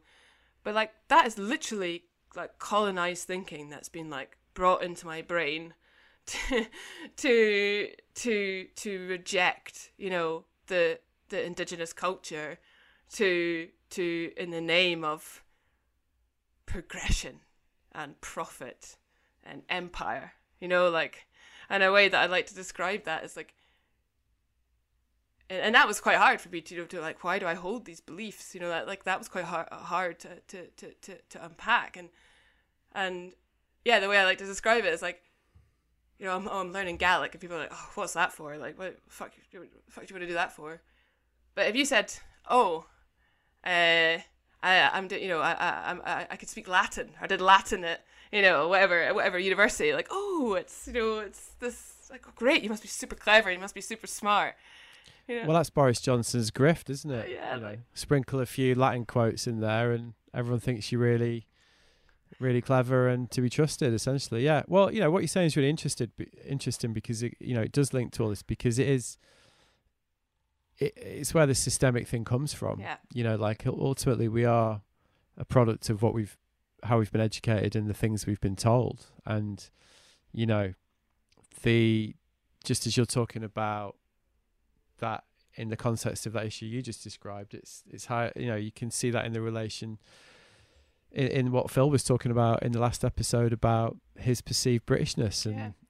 like how he's how he struggled with that his whole life. You know, it's it's it's a product of that. You Yeah. know, it's a product, as you say, of like essentially indoctrination. Yeah. You know, Well, it's the same system. It's the same system that cleared the Highlands, that treated people as disposable, that treated black people as disposable, as you know, as slaves. Um, uh, it, it's the same system then, or, you know, that it is now, that it treats the environment as disposable, you know, extractive. And if we don't see ourselves as a part of that, you know, like I don't see, I, I, I, I, I definitely see myself embodied in nature. It's a part of me, you know, it's an extension of me. It's something that sustains me as a human being, the, the air I breathe, the food I eat, you know, it's very much a part. But that system sees everything as external. So we extract it, we exploit it, and we profiteer off it. And that is I you know that's the the work that we need to do now and and uh, and and and call out that system um, and you know I'm not going to tell I'm not going to sit here and lecture people you know I struggle to watch you know read the 24 hour fucking clock but you know I'm not going to you know sit here and lecture people about economics but you know the, the whole free market uh, you know colonial capitalism uh, and treating everything as as, as as as disposable, you know, and infinite growth. The, the whole idea of in, you know, this infinite. We don't live on an infinite. You know, we live on a finite planet. At the moment, we're we're consuming two point five planets. You know, at the rate that we're going, we only have one planet. So that's what we need to do now. We need to to to acknowledge that as the oppressive system that treats you know, humans, people of color, poor people, you know, uh, and, and, and exploits them, um, uh, and and come up with a better system uh, that that works that works for all. And that might seem quite fluffy and left and stuff, but it's it's honestly what we need to do now. You know, like that's that's those radical championing of choices and alternatives that we need to come up with um, and the alliances that we need to build now to, to, to progress forward.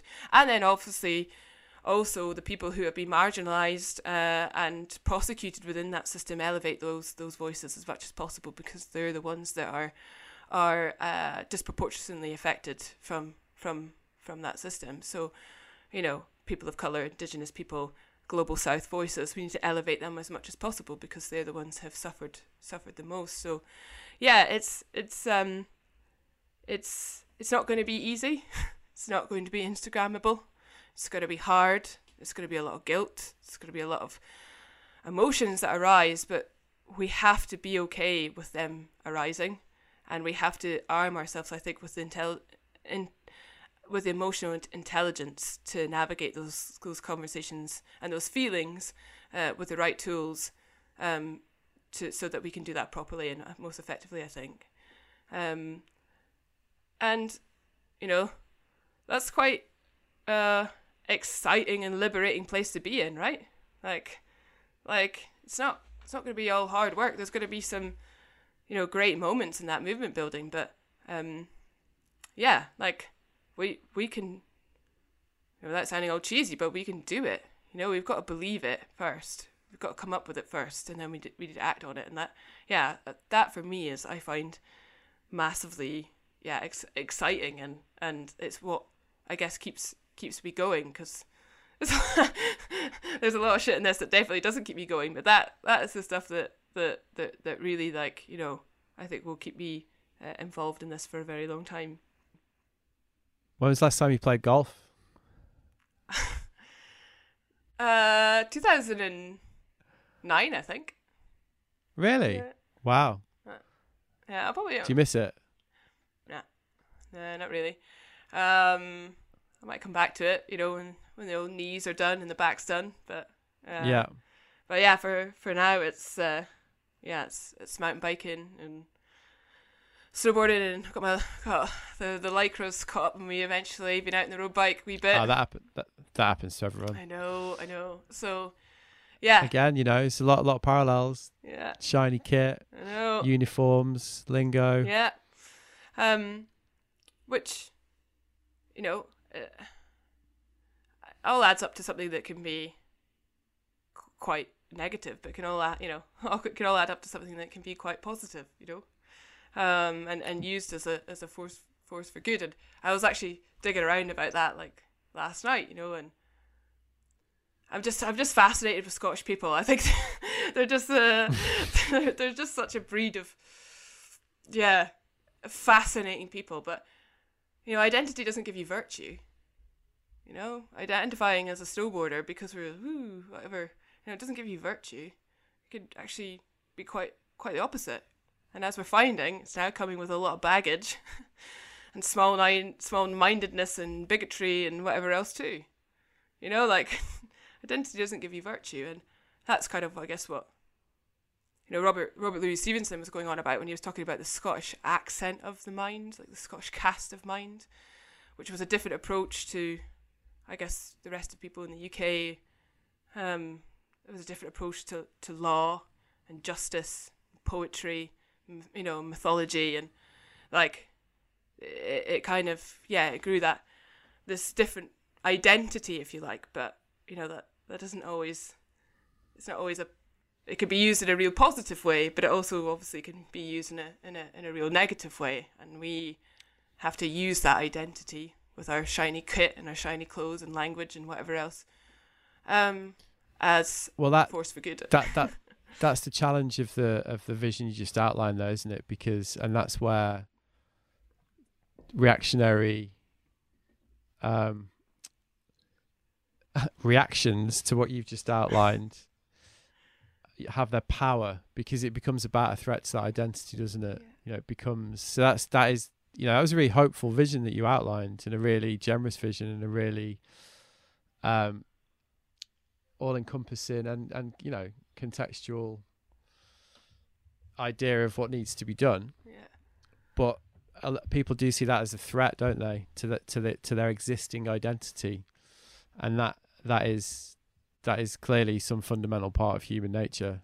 That you know you can see it in in the debates about um, Scottish independence and Brexit. You know, it's about it's about identity. It's about what kind of person am I, and what kind of place do I want to live in? You know, what does that represent, doesn't it? Mm. And um, those hopeful visions can be harnessed by toxic entities. You know, to to call it a threat to to your identity, can't they? And it and it is a challenge. You're seeing that with the reaction, as you said, to even try to talk about climate change. Climate change to some people, you know, and and the vociferous reaction on that Whitelines post about, hey, we should maybe think about talking about race in the context of snowboarding. You know, it's like a really, really like deep rooted emotional reaction to that from people because they did see it as an attack on their identity, basically. That's a huge challenge, isn't it? Yeah, it is, and and um, you know, I think the whole thing about the Scottish uh, independence referendum is like, uh, and Brexit, like the you know, people like to to draw parallels, but I was you know, well and thick into in the independence referendum, you know, like I was and you've never seen anything like it, you know, like people turning up at 8 p.m. on a Monday rainy night, you know, swinging from the rafters to call out politicians. You know, like it was it was it was so inspirational to me, you know, because again, maybe because I've uh, educated in these uh, in these establishments, you know, politics for the political class, right? and oh, and I was like, oh, you know, this the local postie just totally called out that Labour MP, you know, like oh, you know, like my friends were having all these like crazy um conversations around me, and everyone was becoming their own little expert in whatever that was, whether it was like taxation or defence or land reform or you know, like all these insane conversations were happening around me. And the thing that scared me the most was that I couldn't join in you know? And i think that's maybe again where i find the exclusivity of activism if we're not welcoming. If everyone was like whatever. But people people took me by the hand and was like go and read this. Go and do that go and watch that documentary you know and then i would come back and be like holy shit did you know that scotland was like owned by less than 450 people and the biggest landowner at glenfeshie and he's danish and actually the danish have this really uh, progressive taxation law which means that uh, it's building schools and hospitals and roads back in Denmark, but nothing here in the UK and nothing here in, in Scotland. How is that fair? Well, I don't know. How is that fair, Lauren? What's not fair?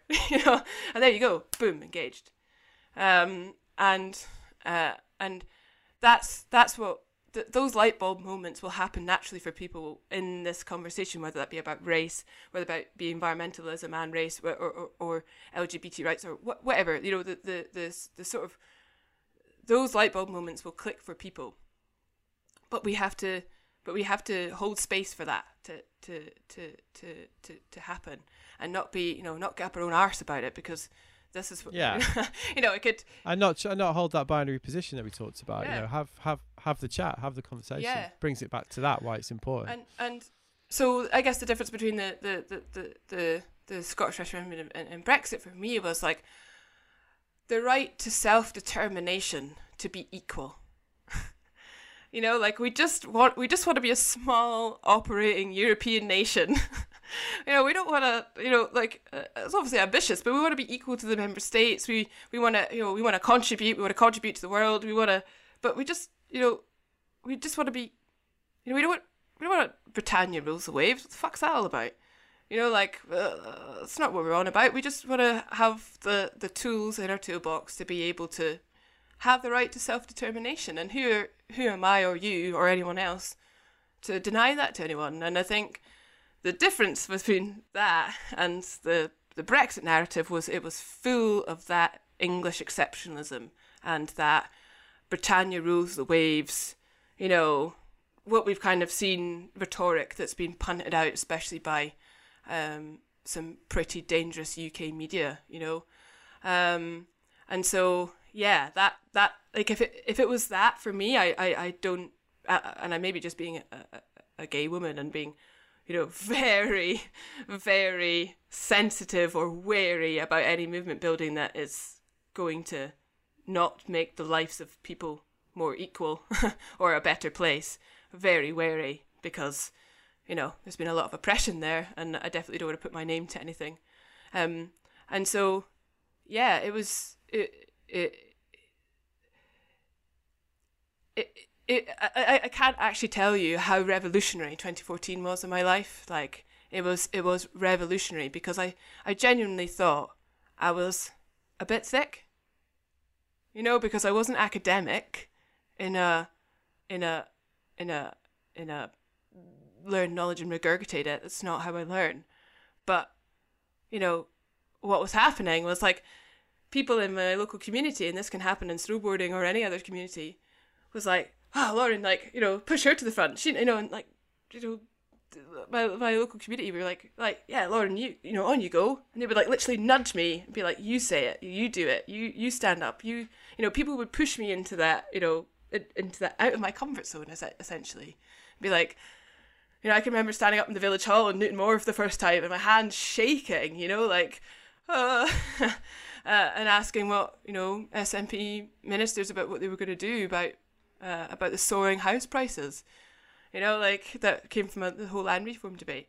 And that being pushed out of comfort zone by your community is massively empowering because that is the solidarity that we, we all, I think, and the sense of belonging that we all yearn for.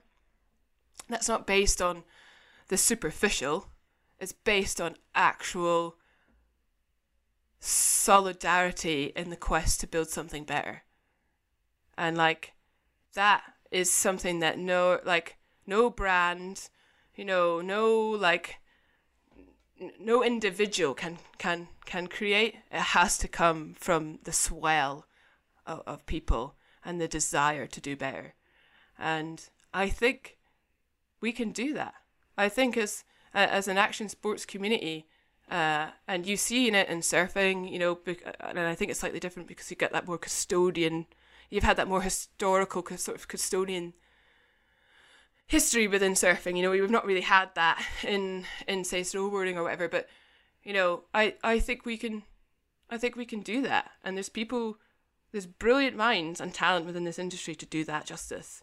Um, so we just need to refocus on what actually the fuck matters, and uh, and uh, uh, and go from there. And we're not always we're not going to have to agree. We're not always going to agree. You know, there'll be parts of probably protect our winters and the work that you do that chime with you. There'll probably be parts that definitely don't. But it's the same with I don't know independence referendum. There was stuff that chimed with me massively and stuff I was like, oh, I won't be too quick to to you know run to that defense. But that's just that's just life, isn't it? That's just we're built with hypocrisy. Being human is just full of inconsistencies and hypocrisies, and and it's just owning them, I think, and being wary of them, uh, and uh, and you and not shying away from them, and uh, and owning it, and uh, and and trying to find uh, trying to find a solution. Um, because that's you know that's really where I want where I want well that's what I'm hoping about the conversations that we're having right now within industry that's come out of you know the discussions that we've been having. That's where I hope that's where I'm hoping this is going. You know like I'm hoping that after the you know the initial shock of somebody holding up the mirror and being like oh fuck we don't like that. You know like I'm hoping once we kind of get over that we'll be able to constructively put put this work into place. Um, um, yeah, I agree, and it feels it feels like you know everyone keeps saying, "Oh, you know, these conversations are important," and but I think I, I agree. I think it's uh, it feels like it's happening to me, and I feel like, like I say, you know, your vision of it's really hopeful and and generous, which is which is great. I think that's what it needs. I think it needs that inclusiveness to for, for people to not feel threatened and not feel alienated and not not feel like you know, because they're wrong, they don't have a place. You know, like it's it, as you say, basically, that's fine and that's necessary, and that's what we need to embrace, really. So yeah, it's it's it's a lovely it's a lovely vision. Yeah, and you know, if if if we don't have that that vision, then when when then where is this going? You know, and, and I've said this a million times before, but like, if snowboarders can't save fucking snowboarding. and what hope do we have? Like, what, you know, no one's going to do this work for us, you know, like, we have to do it ourselves. So we have to, to, to roll up our sleeves and, uh, and get it done. And, and maybe that, that might be a bit flippant and a bit accusationary. It, it doesn't mean to be, but it's like, you know, we are the custodians of this. We are responsible for where this is going. And, you know, stepping into that responsibility now is, is, is, is really, um, I think what what we need, like what we can do, and, and I think I'm hoping it, it, it, it will happen. And yeah, there's more collaboration, more support, more patience, more understanding, and you know, like again, it comes back to the system thing. You know, this is this is going to be a revolution. You know, this has to be revolutionary, and you know, a revolution without compassion, a revolution without patience, a revolution without empathy and love and you know not to get all like you know hippie about it is fascism. You know and you know we know how that that movie ends. Like it's not it's not a great thing. You know like and and so if this green movement let's just uh, spoiler uh, alert. yeah you know spoiler alert doesn't end up too well. Um yeah. you know it, you know like without those things at its core, like, and and let's just say in the in the green movement, we don't want green fascism. We don't want a green version or the systems that oppress that have got us to where we are now. If we just swap in with one with the other, what's the like? What's the fucking point? You know, if we're not going to make this people, this planet better for for for human and beast, you know, like, you know, like what you know what's the what what's the point and i think yeah and i think that just that needs to be said and it needs to be reminded you know like a revolution without understanding and empathy in these things is is is is fascism so let's just be mindful of that when we move forward and let's be uh, considered um, because words and actions matter so there you go. That was me and Lauren, and I hope you enjoyed it. Told you she was a brilliant conversationalist with quite a vision for the role of activism and debate and learning. As usual, you can find full show notes over at my website. That's www.wearelookingsideways.com, which will have links that hopefully provide context to a lot of the stuff we talked about. Big thanks to Lauren for coming on the show and for fitting me in because I know she's proper busy. So, yeah, a few things to talk about in this little installment of Housekeeping Corner. First up, which is pretty funny, which is that a good six weeks after the episode, Derek Rielly at Beach Grit obviously got round to listening to my episode with Chas Smith and was moved to cover the episode and the podcast on Beach Grit itself. Yep, hallowed ground has been attained.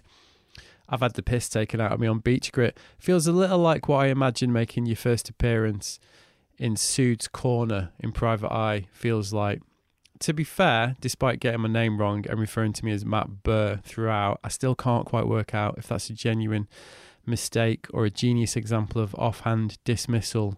A bit like when Diego Maradona magisterially said, Who is Butcher? when asked what he thought about Terry Butcher's comments on the hand of gods, which I think you'd agree is one of history's great put downs. Anyway, I digress, despite the fact that he got my name wrong. I think they went pretty easy on me, really.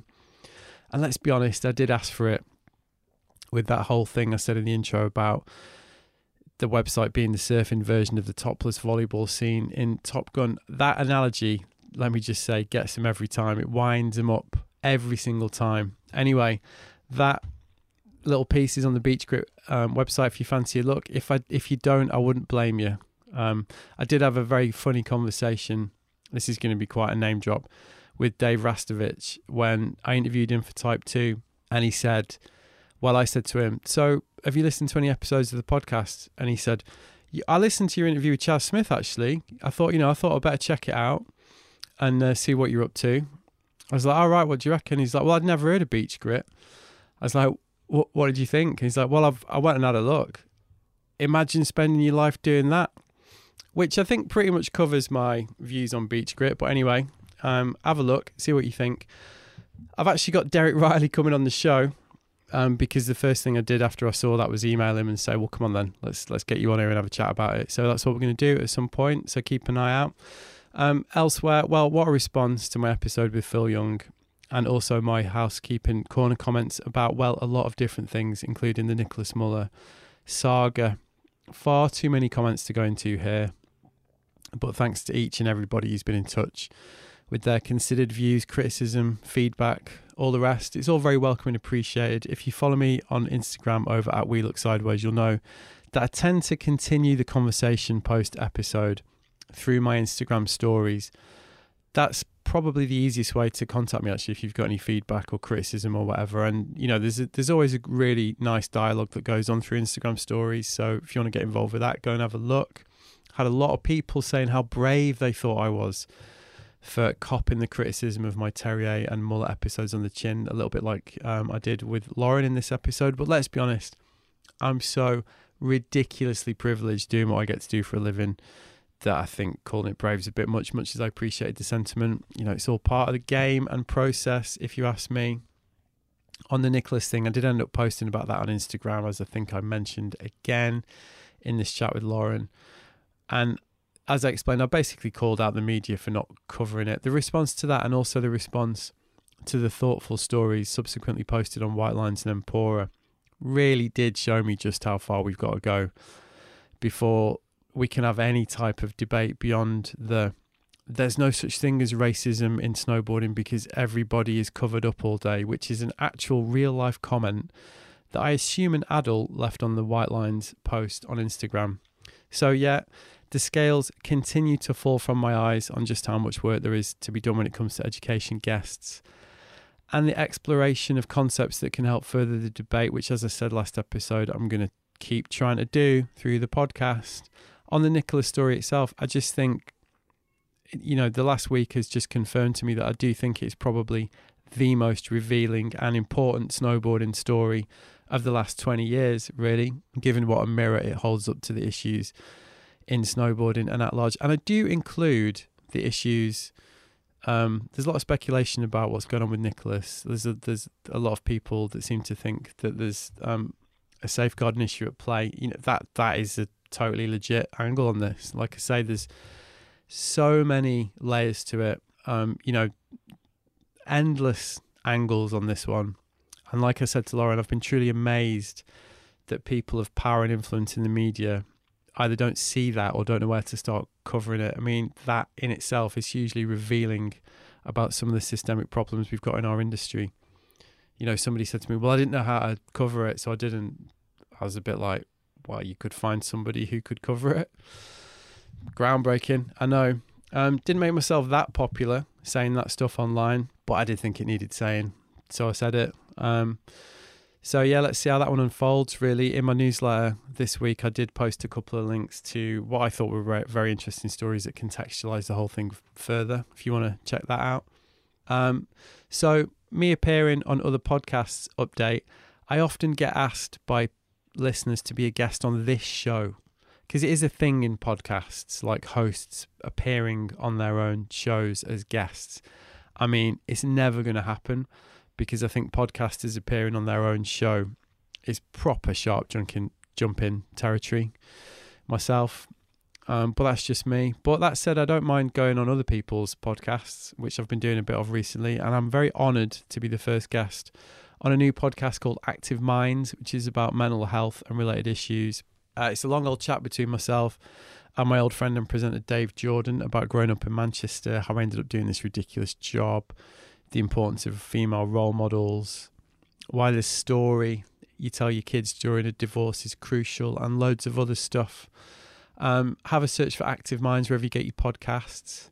I probably will post about it on Instagram over at We Look Sideways, so you could have a look at it there. But yeah, have a listen. Make sure you subscribe. Dave's a great interviewer. I think he's really onto something with this format and topic. So, uh, Active Minds, have a look. All right, there you go. That actually turned into quite a long housekeeping corner, didn't it? Anyway, thanks for checking this one out. I'll be back next week. Nice one.